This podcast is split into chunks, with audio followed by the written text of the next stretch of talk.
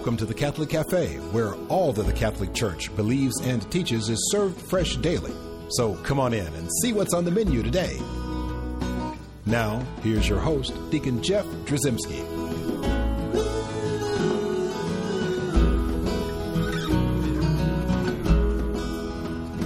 Greetings and welcome to the Catholic Cafe. I'm Deacon Jeff, sitting in the luxurious corner booth of the Catholic Cafe, and sitting here with Tom Dorian. Tom, how you doing? I'm well. You know what? We've got some exciting stuff to do today. Now I, I know you. I know you love the Bible. Who right? doesn't? Uh, now I'm not talking about that Bible you read, the one, the six pages, the hard cardboard Right. things with all With the the pictures on it that you stole from your Yes, daughter. yes, yes. Now I'm talking about the one with the you know the 73 books, the Oh, big, one. big the thick one with all the big three dollar yeah, words yeah. in it. Well, we we brought somebody here to the Catholic Cafe that's going to help us shed a little light on the Bible. I see that. Uh, and how important sacred scripture is to our faith. And I think we'll all know who this is when I say his name. It's Dr. Scott Hahn. Yep. Scott, it's so good to have you here in the luxurious corner booth at the Catholic Cafe. It's great to be with you, Deacon Jeff and Tom. Thank Well, you know what? I'm going to, you know, I don't want to do this whole long introduction because we'll run out of time, but you hold the Father Michael Scanlon Chair of Biblical Theology and the New Evangelization at Franciscan University at Steubenville. Uh, you've been teaching there since like 1990. Yep. Well, we only have like regular chairs here. Uh, so it's not they're nothing fancy, no fancy chairs, but we're we're honored to have you here. And then you also are the president and founder of the St. Paul Center for Biblical Theology. Right. SalvationHistory.com. Tons of online resources for Bible study for Catholics, beginner, intermediate, advanced, whatever. And somehow, in the middle of you know all the extra time you have, you've managed to write some forty books, Right. right? Wow. uh, which is fantastic. Uh, and I got to tell you, two of your books, Rome Sweet Home and The Lamb Supper, it really have changed my life. I, it's just, they're beautiful, wonderful. The the Rome Sweet Home is like God. it was like the first book I read when I was I was born and raised Catholic, and I reverted back to the faith. But one of the things that led me there was Rome Sweet Home, and I know you've heard that story a Yeah, thousand. you got to hear that. a It lot. does not get old. Yeah, well, it's- it's we just celebrated last month the 20th anniversary of the publication of the book, and uh, Kimberly and I just uh, began looking at all of the stories that we'd collected over the last two decades, and uh, five or six hundred of them. And I mean, talk about never getting old. Yeah. Everything is different. Every person's experience, and we really wrote the book in a way as a kind of oh therapy. Because I came into the church in '86, she came in in 1990. We wrote the book in '92 and '93, and we had discovered after four years of being separate, you know, that we had some communication skills to reacquire. We went to counseling, and then we just thought, well, let's just tell the story, and then let's just work on doing it together. And there was so much laughing, some some crying, Yeah. some apologizing and forgiveness. And it was one of the greatest graces God has ever given to us as a married couple. In 35 years, we look back and just thank God for it. Well, it has certainly resonated with a lot of folks, and I know we you had know no that. idea. Uh, it's beautiful. when we, I mean, we really did it for ourselves and for our, our family, and uh, we weren't sure if it would get published. We weren't sure what it would ha- what would happen, and now, you know, over a million copies later, I think it's in thirty plus languages. Wow. I've lost track. Well, I want to be the president of the Scott Hahn Appreciation Society, and and because the other book is, and I still recommend this book as it's it's my favorite spiritual religious book, other than the Bible and maybe the Catechism of the Catholic Church, mm. right? Because there's some nuts and bolts there, but but the Lamb's Supper, that what when I read that, it just opened up so many doors. Uh, It made me suddenly make this connection between the Mass and the Book of Revelation, you know, the mystery book in the Bible. Right. It was just beautiful. And I still recommend this, and I still have uh, uh, folks that ask me, like, well, what's a good book that I could, when they're getting back into their faith, you ought to read The Lamb's Supper. I'm glad to hear that. I mean, I really am because the experience of going to mass for the first time that I recount Oh, in yeah. the book It's a great was story. as life changing as anything in my experience. You know, and in so many ways, I'd also have to say that consuming the Word is sort of designed to be the sequel to the Lamb's Supper, because what I recount in the Lamb's Supper is discovering, you know, after studying the Bible for years and years, going to my first Mass and discovering that the Eucharistic liturgy is the most scripturally saturated experience I've ever had. And so I, I had to tell the story eventually, and I did when I got to write the book, The Lamb's Supper. But what I what I didn't didn't get to tell was sort of the backstory because at the time I had the experience. I was a doctoral student at Marquette University, and I ended up becoming a Catholic like five years earlier than I expected. to. Yeah. Hmm. and and as a result, I I did a lot of study. I, I went back and basically reread the Bible It's one thing to discover that the liturgy is biblical, but it's another thing to discover that the Bible is liturgical. Isn't that beautiful? Oh, yeah. that's cool. And and th- so that's why it's it's really appropriate that we want to talk about in sitting in our cafe setting. You know, we're consuming the word. Right. right. We're, we're gonna we're gonna talk about that. And I, you know, let's look at that title, consuming the word. The first thing that stands out to me is again like like the Lamb's Supper. I can see the connection. Right. You know, and a lot of us Catholics we go to mass, and some of us who are just a little more knowledgeable about our faith will know that when we go to mass, there's a liturgy of the Word, and there's a liturgy of the Eucharist, right? And now you're kind of helping us to see that there's a connection between Word and Eucharist, right? Between right. and so tell us what was the impetus? What was the reason you you decided consuming the Word would be your next work? Well, it was a conversation that I had with an old high school friend that I ran into after 30 years. He had been a Catholic back in high school. I've been an evangelical, anti-Catholic. We've been good friends, but I used to prey upon him in the cafeteria. so he, he said, you know, when, when we ran into each other, he was absolutely shocked that I'd become a Catholic. He's like, okay, let me put it to you like you used to put it to me. Where in the New Testament do you find the sacrifice of the Mass? And he said, The Mass is just a meal. That's what you used to say, and that's what I believe. The, the, the, sacrifice is Calvary. And I said, Well, Chris, we agree. The sacrifice is Calvary. But if we were there on Good Friday as Jews, you know, for us, a sacrifice in the scriptures had to be in the temple, on an altar, with a Levitical priest, whereas Jesus was crucified outside the walls Jerusalem, far from the temple. There were no altars. What we as Jewish disciples would have witnessed would have been a Roman execution. Mm-hmm. So the question the early church fathers put to me, that I'll put to you now, is how did a Roman execution get turned into the holiest sacrifice of all time? And the only way you can answer that is by looking at Good Friday in the light of what Jesus did on Holy Thursday when he mm-hmm. instituted the Eucharist. Because the Eucharist was the Passover of the Old Covenant, and the Passover was never just a meal, it was a sacrifice. And the meal was a sacrificial communion. And if that was true in the old, it's not less true, but more in the new, where Jesus is the Lamb. So here are the disciples going through, you know, a familiar liturgy, the Seder meal, the Passover, when Jesus suddenly says, "This is my body, which will be given up for you." Like, Right. What is that? Well, hmm. He's ad libbing. He's just improvising. And then later, the most important part is when he says, "This is the cup of my blood." The blood, literally in the Greek, it's the blood of the New Testament. Hmm. It's the only time Jesus ever uses the word testament or covenant, diatheke in Greek. He says, This is the cup of my blood, the blood of the new covenant, the blood of the New Testament, poured out for you and for many for the forgiveness of sins. when you peruse the contents, table of contents in this in this book, con- consuming the word, it's amazing. But you've managed to get the phrase New Testament pretty much into the title of every chapter. I had to because you know when I was talking to Chris, I finally said to him, "Listen carefully. The, the only time Jesus uses the phrase the New Testament is he's not. He, he says, "This is the cup of my blood, the blood of the New Testament." You know, he doesn't say, "Write this in memory of me."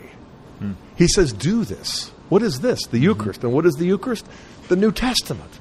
So the only time Jesus uses the phrase the New Testament, he's instituting the Eucharist.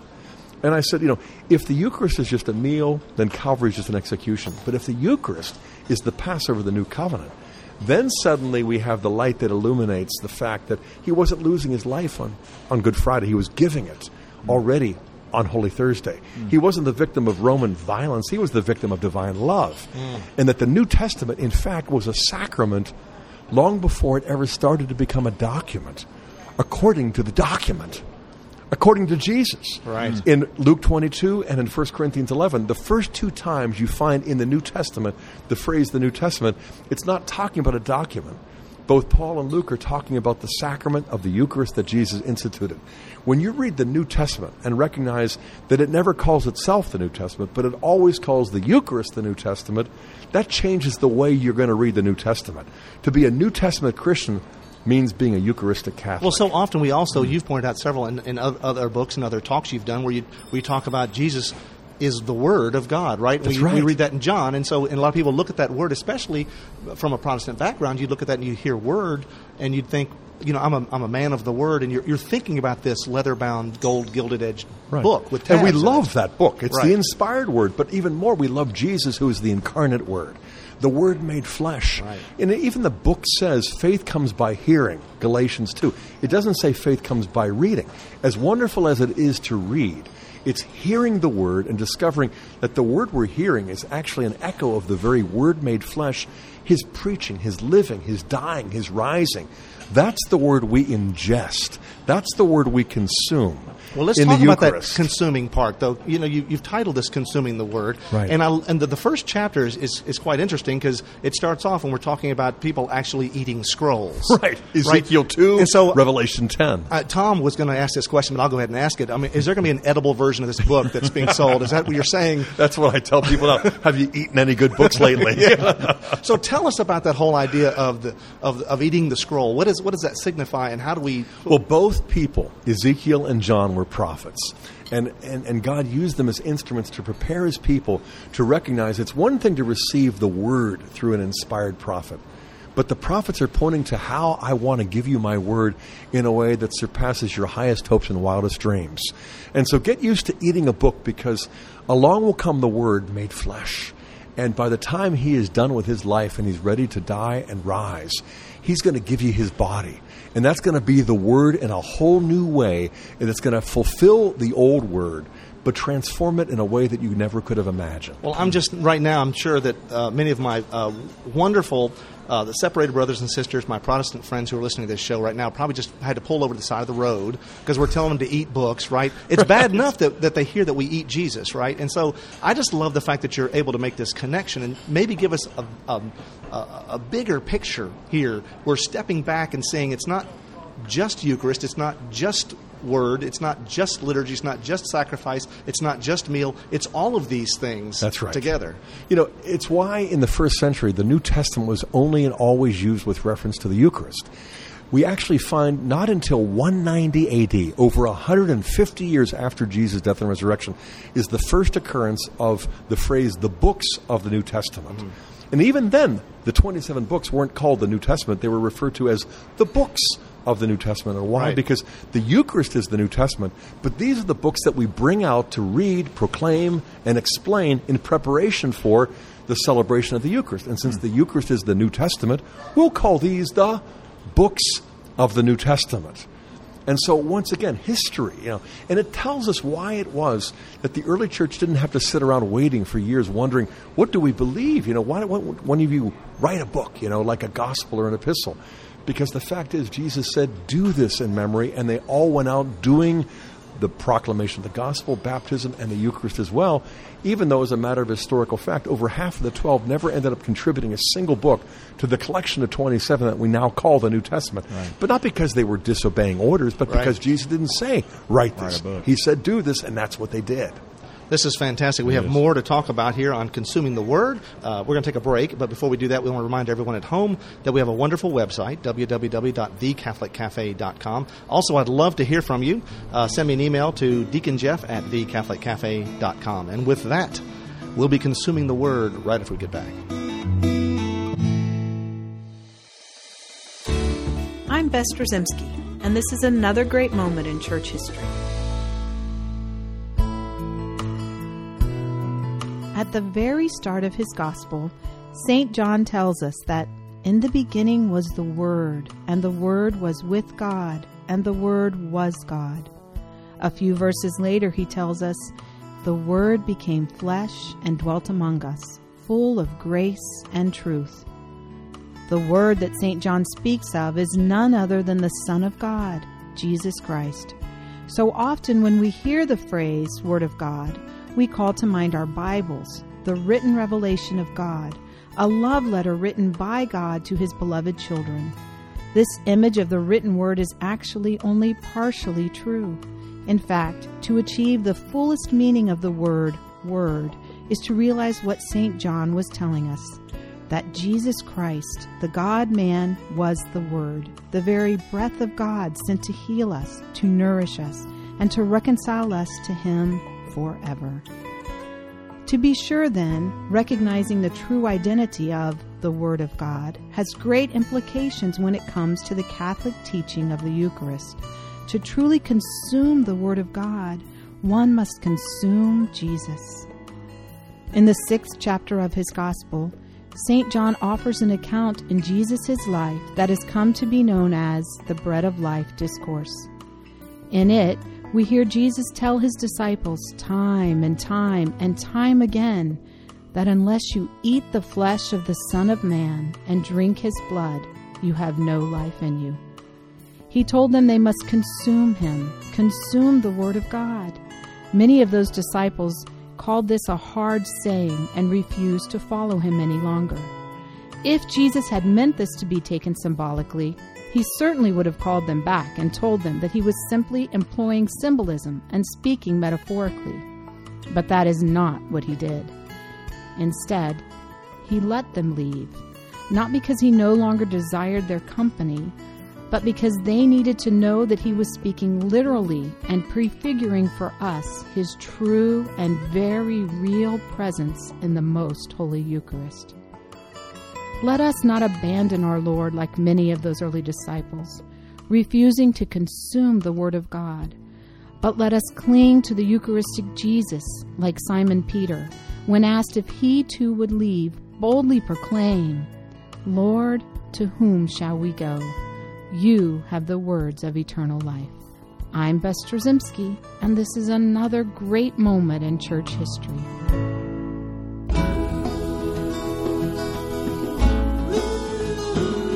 Welcome back to the Catholic Cafe. Here's Deacon Jeff.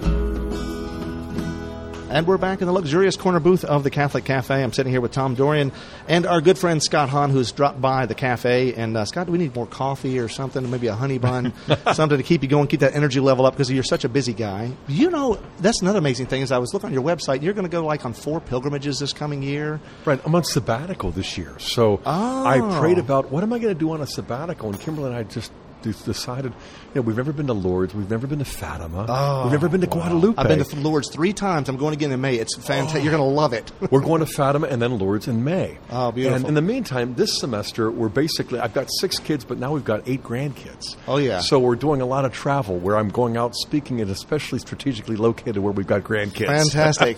well, we appreciate you taking the time to be here uh, with us here in the Catholic Cafe. And so we're just talk- we're talking about the New Testament. Right. Immediately we think of book. All right, and you're helping us expand that vision, understand. But you know, also it's very interesting how this ties in with this upcoming year that uh, the Holy Father has called that we're going to have this year of the new evangelization. Right. And it's quite interesting. I mean, we got the New Testament and this sort of new vision and understanding of the New Testament, thanks to this uh, book, Consuming the Word. But then also, how does this fit into the big picture of the new evangelization? Well, you know, John Paul called for the new evangelization back in 83. Right. When he came to America and spoke to hundreds of bishops in Port au Prince, Haiti. But it was interesting because back then he targeted not 83 but 92 as the year that it would be officially launched, and people wondered why. And he explained because 92 would mark the 500th anniversary of the founding and first evangelizing of America. And back in 1492, you know, when Columbus sailed the ocean blue, the most populous Catholic countries were, you know, Italy, France, Spain, Germany. 500 years later, what are they? Brazil in first place, Mexico second, and the U.S. is third. Countries that didn't even exist back Right. then are now the most populous Catholic countries, and the ones that once were are struggling to kind of recover their own spiritual identity. Mm-hmm. So the, the implicit question is where are we going to be 500 years, or even four or 300 years? And the only way to answer that is by getting involved in the new evangelization. Because what John Paul also explained is what some, is something that Pope Benedict really understood, but I must admit I didn't. The new evangelization isn't new because the church has finally got back into evangelizing. The, the church has never stopped. There have been priests and religious and missionary societies for 2,000 years. But what is new about the new evangelization is the need that John Paul and Pope Benedict now Francis have identified. That is, we have to re evangelize the dechristianized. We don't just baptize the ones that we've evangelized. The new evangelization is new because we've got to evangelize the baptized. Mm-hmm. There are a lot of stray sheep. Oh, yeah. A lot of people who've kind of, you know, wandered from the flock, so to speak. The largest religious group in the U.S. is the Catholic Americans. The second largest is the Southern Baptists, but between the Catholics and Southern Baptists are the non practicing, ex Catholics. Mm-hmm. And I mean, they're numbered in the tens of millions. Right. And that's not just true in the U.S., but really all around the world, especially in North, South, and Central America. So the new evangelization was really launched in 92. And I think a lot of people wondered, you know, wh- why are we still talking about it? Because didn't it end in the year 2000? But I also discovered later on what Pope, uh, Pope uh, Benedict and Francis both understood that the 90s were not the, the decade of the new evangelization. John Paul called it the Advent season of the new evangelization. Oh. Like Advent has four Sundays, but there's still 48 left. Yeah. So the 90s were like the Advent season, but the new evangelization was always intended to last long beyond my lifetime and probably yours too. And so the new evangelization is all about re evangelizing the de Christianized. Something else that he came out and emphasized in 92 that Pope Benedict and Francis have also picked up on, and that is it must be based upon the Eucharist. He published this important article in the official Vatican newspaper called Base the New Evangelization on the Eucharist. Well, how do you do that? Because, you know, when non Catholics evangelize, it's usually four simple steps God loves you, you sinned, Christ died for that, now you've got to choose. Right. But those four steps that lead us to a personal relationship are not, you know, the end game. As John Paul and Pope Francis have recently said, these are like the four steps, the first four steps of the prodigal son on the long journey back home to the father's house. There's still a long way to go. It's like, you know, it's like courtship, engagement, and marriage. You know, a personal relationship is a great place to start. Right. I had one with Kimberly but that wasn't all I wanted. We got engaged, and that is one. Of, you know, that wasn't all I wanted. You know, it was something that we led up to marriage. You know, so in you know, we evangelize, then we catechize, and then we sacramentalize. But the fact is, there are a lot of people who are sacramentalized who need to be re-evangelized. And some of those people were sitting here in the cafe and just fell off their chair. They were moved by the Holy Spirit Yeah. there. I wondered which what that so, was. which, which, which was it's so beautiful to see. So here's the thing, though: how does consuming the Word? I mean, we're talking about the Eucharist here, right? But we're also talking about Scripture. We're talking about Right. liturgy. We're talking about all of this. How is that going to? How are we going to package that in a way that these people who have fallen away are going to suddenly see the new light, just to, to see the Right. the New Testament? Well, what flipped the switch for me was this conversation I had with Chris, my old high school buddy, because he was a staunch evangelical Bible Christian who was now going after me as a Catholic. And in the conversations that we had over weeks and months, I explained to him look, if the Eucharist is just a meal, Calvary is just an execution. But if the Eucharist is the Passover of the New Covenant, then suddenly we realize that the that the, that the execution on Calvary is the consummation of the paschal sacrifice that was initiated when he instituted the Eucharist. And for Chris, that was a breakthrough. And so I said, if, if, if, if Holy Thursday is what transforms Good Friday from an execution to a sacrifice, Easter Sunday doesn't just resuscitate the corpse. It's what transforms the sacrifice into a sacrament, which Right. we can now do in memory of him because his body isn't bleeding, it isn't buried, it's resurrected, it's glorified. It's what we receive in the Holy Eucharist. Seven, eight months later, I discovered that in these conversations, he had read the Lamb's Supper, he read Lord Have Mercy, the Healing Power of Confession, and he basically heard me go through what later became the book Consuming the Word. And after about two months of silence, he called me one Saturday out of the blue, jubilant. And I was like, why are you in a good, great, such a great mood? Oh, I'm with Carol. We're driving back from the local Catholic parish. I'm like, why? We've been to confession for the first time in over 30 years. Wow. And he's like, talk about free health care. It was awesome. and he said, I'm like, I don't usually hear that much excitement about going to confession. He said, well, what we're excited about is tomorrow we're going to receive the Holy Eucharist for the first time in more than three decades. That's when it, it clicked. This is the new evangelization. We're evangelizing the baptized, we're re evangelizing the dechristianized, in this case, the decatholicized, basing it on the Eucharist and discovering that conversion is not just a once in a lifetime experience back then, it's ongoing. You know, it's That's ever the hardest thing. That's the hardest thing to tell people because you It know you, is. you talk about you, even You're even kids. The normal the normal Catholic grows up and thinks that that at eighth grade, you know, they get confirmed, they graduate. That's right. That's it, Yep. right? And so this helping people understand this concept. Uh, it, it really can be that. Well, Jesus is going to do it. The Holy Spirit's going to do it. Right. But it's what we have to we have to hope and pray for. Yeah, and the fact is, friendship is the context in which we can do it. Because as Chris told me later on, you know, he goes to work and at the coffee break, he's by the water cooler, you know, and people talk about what movie they saw over the weekend, or what book they just finished, or what restaurant they visited. You know, he started talking about the fact that he grew up Catholic, took it for granted, wandered away, and now for the first time, he's come back and he can't believe how exciting it is. You know, and I mean, nobody says, you know, why are you imposing your theater on me? Why are you shoving your CD down my? You know, when we talk about the music or the movies or the books that we enjoy, that's what friends do. When we share the fact that the faith, we're not, you know, we're not shoving religion down people's throats. He said, I just shared the fact that I'm excited about my faith for the first time in countless years. Wow, that's amazing. And, and, and again, he told me a couple Catholics there at work, you know, were like, okay, let's talk about this later on. One of them waited almost a month before he brought it up, you know. But to me, friendship is not only the, the message of the gospel, that God has entered into a divine friendship with us through Christ, it's also the medium or the context to communicate it because this is the most, most people won't write books or preach homilies, but they will have friends Right. and family members. And as they share this in terms of joy, as they reawaken to their faith, they can share that, and nobody's going to say, hey, why are you teaching and preaching? No, I'm just sharing my excitement.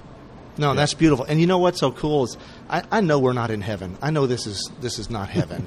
but you know what? I think you get a little taste of heaven. You get you know the veil gets pulled back a little bit when you see that light bulb go on for somebody. God's giving you exactly a little bit of affirmation and just helping you along. You know, when you're evangelizing, you're going to grow too, and you're going to get something out of this as well. You know, I, it was funny because when I was talking to Chris on the phone in, in ways that later became this book, Consuming the Word, I was actually driving to a seminary in Latrobe, St. Vincent's, where I was teaching every Monday. And it was interesting because every Monday I was putting aside my lecture notes and saying to the seminarians, You won't believe this conversation that I just had. And I shared this conversation with my seminarians, and they were like, Whoa, I can't believe this. This is exciting, you know? So I was able to share that. Thank you so much, Scott. We really appreciate this. Consuming the Word uh, is the book, and uh, we invite people to, to pick this up. Where, where we're going to find this book? Well, you can find it at any Catholic store. You can get it online as well. Most Barnes and Nobles, most bookstores carry it. You know, Doubleday Image is the publisher, and it's consuming the Word, the New Testament, and the Eucharist in the early church. You probably keep some in your trunk of your car too, right? I do, in the back seat. Very good. Well, we really appreciate you taking the time to be here Oh, with us. you. My pleasure. All right. Well, let's close in prayer. In the name of the Father and the Son, and the Holy Spirit. Amen. Amen. Heavenly Father, we thank you for the many gifts you have given us, especially the gift of your divine Word, both in written form and in the incarnate Word, your living plan of salvation, Jesus Christ, sent to reconcile us to you forever. Help us to consume this Word, to take it in and allow it to truly transform us into the bearers of truth that you call each of us to be. We ask this through Christ our Lord. Amen. Amen. Father, Son, Holy Spirit. Amen. Thanks for listening to the Catholic Cafe. If you'd like to contact Deacon Jeff, send an email to deaconjeff at thecatholiccafe.com. The Catholic Cafe is brought to you by the Order of Malta Federal Association and is broadcast with ecclesial permission from J. Terry Steib, Bishop of Memphis in Tennessee. Join us again at the Catholic Cafe. There's always room for one more at our table.